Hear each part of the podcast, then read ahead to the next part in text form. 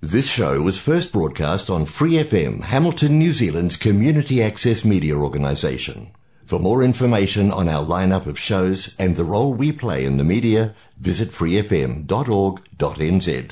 Flat Out Whānau, you're Lady H, host of Flat Out Pride on your Free FM dial. If you're a Waikato local with an idea for your own show, Free FM would love to hear from you. Check out our website, freefm.org.nz, or find Free FM on Facebook and get in touch. Hello, here we are once again looking at the attitude changing text titled Mind Training Like the Rays of the Sun by Namkha Pel. I'm happy that you could join the program and pray it'll be of some benefit to you. But before we get into the gist of today's proceedings, let's set our motivation as usual. And as usual, let's try to make that motivation bodhicitta, the wish to gain enlightenment for the benefit of all beings. If our motivation is only for ourselves, any benefit will only go to one person. But if we intend the benefit to go to all beings, can you see how much greater that is? Instead of only helping one being, we want our program to help more beings than we can possibly count in a whole lifetime. Therefore, the positive potential will be enormous. So please, if you can, motivate that all beings everywhere can benefit what we, from what we discussed today. That will be wonderful.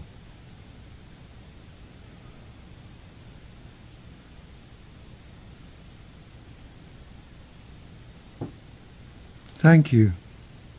We ended last week's program with a quote from Geshe Dhargyey, a Tibetan master who has passed on, but who has many disciples around the world and who established a Buddhist center in Dunedin. I chose the quote to illustrate Namkha Pel's commentary on the third of five powers, the power of remorse, that he mentions in his text. Earlier, we had already covered the first two powers, the power of intention and the power of the white seed. And in his commentary on this third power, His Holiness the Dalai Lama says, the third is the force of eliminating all at once, which means to give up completely, all at once, what we've set our minds on giving up our selfishness, our disturbing attitudes, our self preoccupation, our grasping for a truly established self, and so forth. Deciding that we are not going to let ourselves come under the influence of these attitudes, we say, I'm not going to let myself become proud, arrogant, or selfish. And if the situation arises in which I find myself acting that way, I'm going to apply the, the opponent forces. Last week, we saw that our biggest enemy is the grasping at an inherently existing self and then cherishing that self above all others. All our problems come out of that grasping and cherishing. As Namkha Pel says, understanding their disadvantages, as were explained earlier in the context of exchanging self for others, we should try to give up such disturbing emotions as the misconception of self, the self centered attitude it gives rise to, and the inclination to neglect others by means of regret. And you may remember that we ended last week's program with the teachings on the dangers of self cherishing by Geshe Dhargyey, who said, We must all admit that we have the fault of self cherishing. Only the Buddha does not have it. We should recognize this fault in ourselves and try to eliminate it. If we at least realize we have a self cherishing attitude, it will be a great progress. In the teaching, he goes on to explain what is so destructive about self cherishing. He says, Self cherishing wastes all of our previous efforts and holds back our progress. It should be recognized as a poison depriving us of the essence of life. Always make an effort to destroy this self cherishing attitude. Whatever our practice, it should be done to eliminate the attitude of self cherishing. One Kadampa Geshe said that whenever he reads a text, he regards all bad qualities described as his own, and all good qualities as belonging to others, and thus he fights self cherishing. One cannot have the quality of bodhicitta without lessening one's self cherishing. With bodhicitta and compassion, opposition to self cherishing becomes stronger, and compassion takes over and establishes a wish fulfilling tree within ourselves. If you practice compassion, the positive effects of compassion will outweigh the ageless negative effects of self-cherishing. Geshe Potowa said, in a certain area of Phenpo, no one was more happy than Geshe Kamlungpa. And in another place, the same held true for Geshe Chengawa. This was because they had eliminated self-cherishing. Geshe Chengawa was so poor that he rarely ate and only had a patched leather skirt to wear. But still he felt rich and said, Now I can sponsor the whole universe. A self-cherishing attitude is caused by grasping for truly established existence and is the biggest block to the development of bodhicitta. In one text it is stated, the wish-fulfilling gem is having compassion for all sentient beings. Never realizing this, we have diverted ourselves. Instead of holding grudges against self-cherishing and ego-grasping, we hold grudges against sentient beings as our enemies and hold our true enemies as our friends. Another text says, the biggest ghost and demon is not found outside, but inside the haunted house of the body in the form of self-cherishing. Geshe Dhargyey goes on, with bodhicitta, we can destroy our self-cherishing attitude. It is because of self-cherishing that we are the recipients of harm from evil spirits, making us defensive against criticism and abuse, and causing us to be immoral. With the aim of satisfying our own desires, we act with self-cherishing and make pleasing ourselves our major concern and project. One cannot help displeasing others sometimes, but with self-cherishing, we belittle and harm others as a major activity in order to please the self. Self-cherishing causes much pride and jealousy. If someone else gains something, even though you may say congratulations, you feel jealous that you do not have it yourself. If there is no self-cherishing attitude, then instead of being jealous, you will accumulate positive potential by rejoicing in the gains of others. The reason for disunity in life is self-cherishing.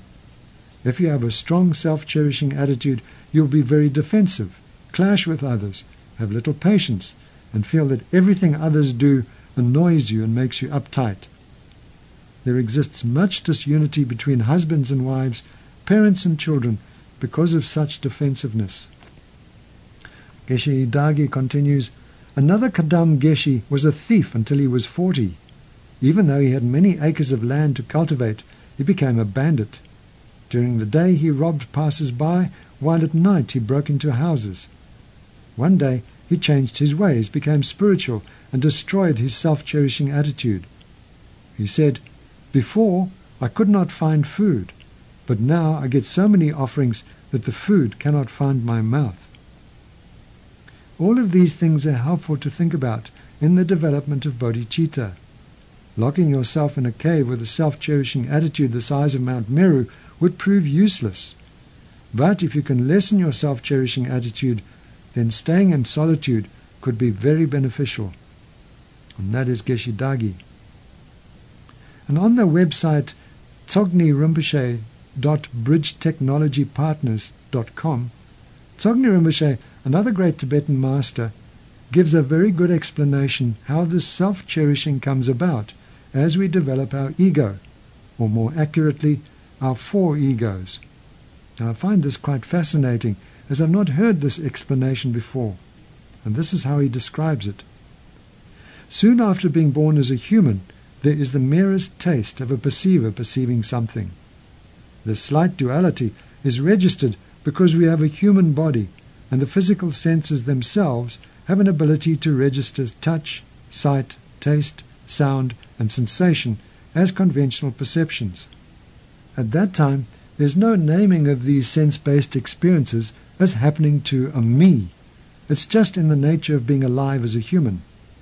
This is the mere ego, and it is built into all humans and underlies the structure of your personality.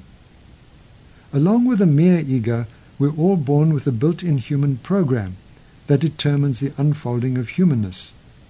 Its presence in our human nature determines the course of the human experience, the same as other beings. Caterpillars become butterflies and do butterfly activities. Humans go from being human babies to children adolescence, adults, and on into aging. At each stage, there is a distinct appearance of the body, cognitive development, emotional reactions, elaborate interactions, and complex human activities. For example, let's look at the development of the human personality, something taken very seriously in the West. There are actually four egos. The first, the mere ego, is built into the personality's foundation. It comes with birth and remains undisturbed by the development that follows. During the first two years after birth, the mere perceptions of this seeming reality begin to solidify into two separate experiences in here and out there. Through family life, general acculturation, ongoing language acquisition, and education, we become increasingly separated from the world around us, forgetting the truth of indivisibility that remains known to the uncomplicated mere ego. We've become reified or realified by a more fixated solid ego that obscures the experience of mereness. This happens to everyone, and with its formation, an external world also forms. And so, everyday misperception, the illusion of reality, begins. The second ego, this reified ego, is not very personal. It relates to general reality, and within that is a reference point of a solid me, but not with much directed emotion or self story. However, developmentally overlapping at this stage, the reified ego receives the imprints of emotional experiences, and along with everything else with which we identify, these experiences inform our sense of self. As self cherishing ego begins to emerge around two and a half years of age, it becomes more self interested and continues to develop over the next several years alongside the reified or fixated ego.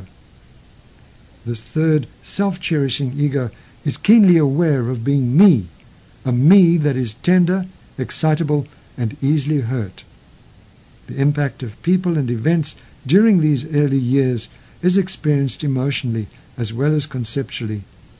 This impact is registered in the physical and subtle body, and this shapes the personality. Tsoknyi Rinpoche continues, For human beings, the emotional impact of people and events is useful information when navigating in the seeming world. It's akin to burning a hand, and after it heals, the spot that was burnt has a cellular memory of the burn. For quite some time afterwards, when we are just near a flame, we will feel the burning sensation in the same spot, even though the fire is not touching it. It's like that with emotional imprints in the subtle body. It's through the evolving self cherishing ego that people re experience those early emotional imprints. Each culture narrates these experiences differently. In Western and American culture in particular, these experiences are usually narrated as traumas or wounds, and this perception informs and shapes self cherishing egos with a fair amount of neediness. In Eastern cultures, the impact of emotions is not considered as important and isn't narrated with the same intense self stories that are told in the West. Either way, the imprints of these experiences remain in the subtle body. But for Westerners, it seems they create powerful emotional tangles of self doubt, positive self images, and a desire to have a perfect, flawless ego. Because they reside in the subtle body, these imprints go on to inform relationships throughout life becoming the background for the evolution of the social ego. The social ego is the fourth ego, and it is built on the reified ego's sense of solidity, as well as the self cherishing ego's neediness. The social ego strives for acceptance and approval. Actually, it's more like trying to avoid disapproval and disappointment in oneself through attachment to the outcome of actions that are thought to be reflections on the social ego itself. If we think we can derive a sense of well being from a successful social ego, we're making a big mistake. Because the social ego is very unstable, unpredictable, and impermanent. Not a good foundation for well being. It's like building a house on quicksand. Nor is the self cherishing ego a good foundation for a truly healthy human being, capable of unconditional love. In fact, neither the self-cherishing ego nor the social ego leads to opening the heart of compassion. However, by understanding the four ego states, we are in a position to deconstruct our ego clinging experiences and strong emotional reactions through practice. Leading on from this, Rinpoche then asks, who actually practices the Dharma?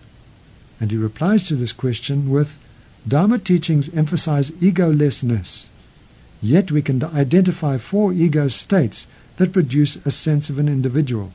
These four egos aren't as solid as a noun implies. They behave more like verbs. They're an active, conditioned flux, impermanent, but recognizable as relative experience.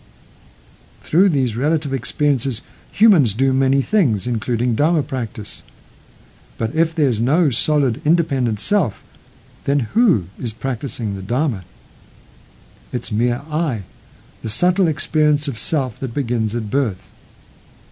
Although we can experience the mere I, it's not an independent, autonomous, permanent entity. It's neither virtuous nor non-virtuous and isn't affected by phenomenal experience. If the perceptions of mere I could be sustained at all times, the whole of phenomena would be perceived as mere illusion or a mere dream. But we don't sustain mere I experiences even though everything in existence is mere. You are mere. Sleeping and dreaming are mere. Marriage and having kids are mere. The stock market is mere. Food, houses, and mountains, everything is mere. But even with a good intellectual understanding of this, things are not experienced this way because solid reality has become ingrained in our perception. This perceived reality blocks awareness of the mereness of everything, including the mereness of ourselves. So we don't perceive ourselves as mere I. In general, we strive to maintain the illusion that we're entities that really exist, solid as nouns, nouns with very complicated egos and complex lives. How does this illusion happen? From the moment of human birth, reality is taught, and with this conditioning of the mind comes the formation of the second ego, the reified I. As soon as we're born, there's a declaration of it's a boy or it's a girl, and so our reified self, our reified life begins. Over time, this reified I believes it exists. However, in Buddhism we discover that this reification is a realification, nothing more than conditioned misconception. But once this conditioned misconception begins, it grows rapidly, taking over all of our perception, including perception of a self, of a me. It's not easy to break through the solidity of this seeming reality with the understanding that it's all delusion, all a dream. How often do we say to ourselves, this is a mere dream as we go through our day? When we're angry or happy, do we think this? No. When we experience suffering, we don't think, ah, suffering is showing me the defects of this samsaric impermanent existence. Instead, it's more like, oh, how dreadful, this will last forever, I'm finished now. Without missing a beat, people think this because the perception of the reified I has become automatic.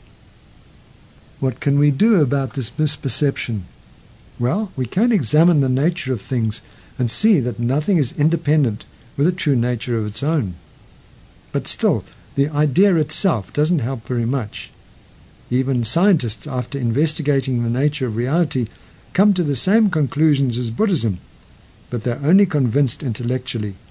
Their everyday experiences are like everyone else's, with a reified I. When they face a problem, it's as real and solid as the next person's problem. Why does it work this way? Because conditioned perception automatically takes precedence over intellectual understanding. We don't react according to theory, but according to our conditioning, which is the accumulated experience that's been heavily influenced by habitual reification by rendering everything solid with its own inherent nature, reified fixation of all phenomena is the basis of our samsaric experiences. Based on the reified I and starting around the age of two and a half, the next player in ego's world makes its debut. By the time a child is four years old, the third I is recognizable as a self-centered, self-cherishing I, ready to meet and greet the outside world, generally on its own terms. It not only knows that it exists, it also knows it exists as a me with a lot of mine. It is the center of the universe and will venture forth full of naive curiosity and self-importance.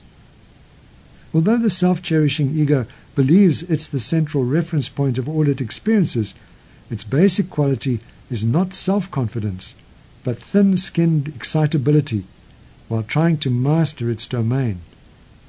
It has a lively interest in itself and in the world, yet it is easily hurt, angry, or frightened by some of the feedback it receives.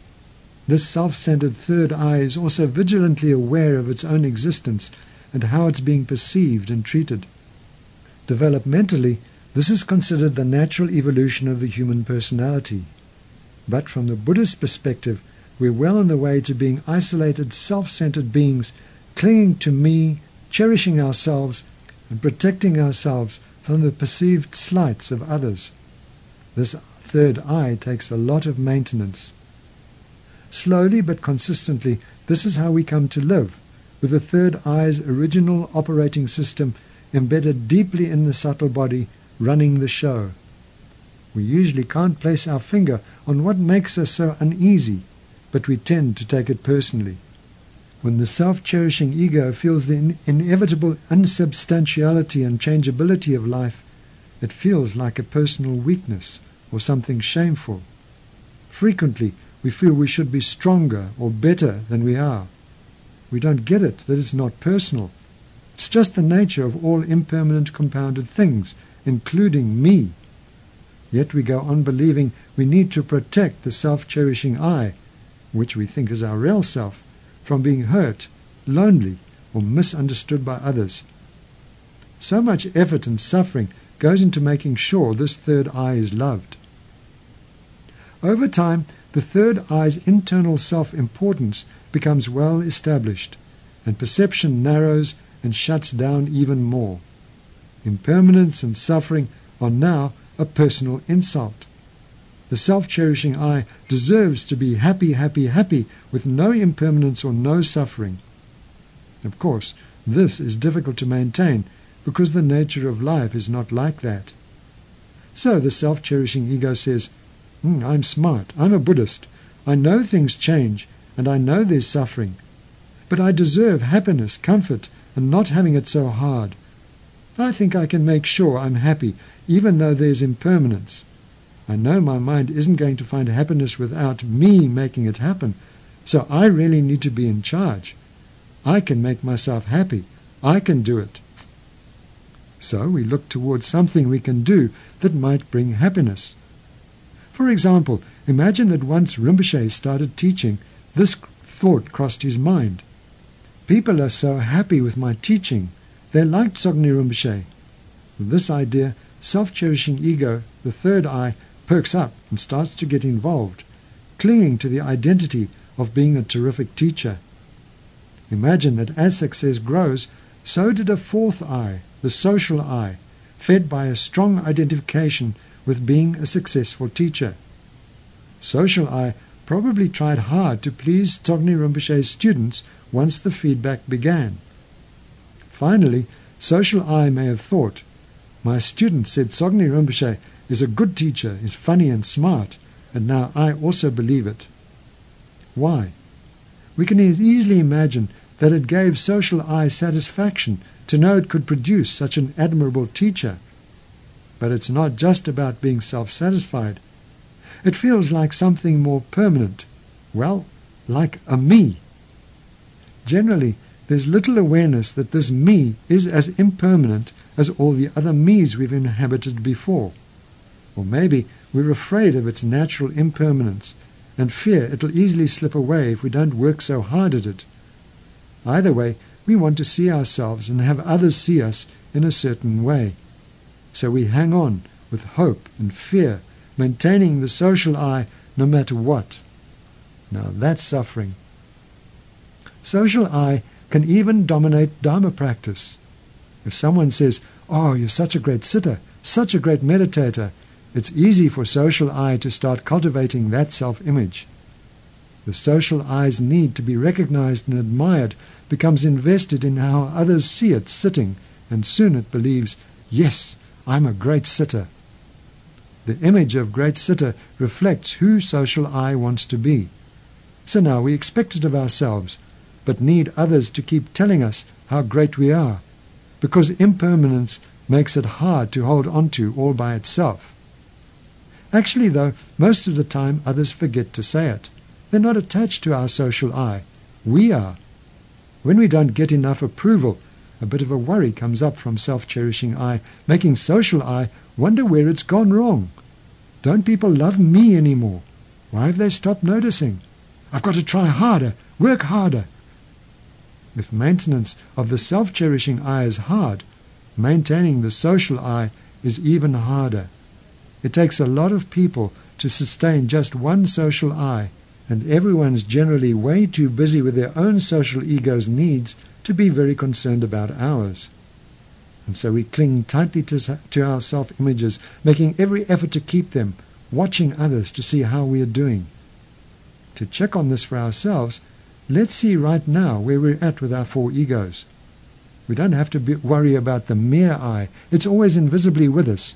Invisible because it's not afflicted by reification and neediness. To see the reified I, self centered I, and social I, we need to look at ourselves quite suddenly in a flash. When we do this, which one are we? Mostly, we'll find we're inhabiting the social I.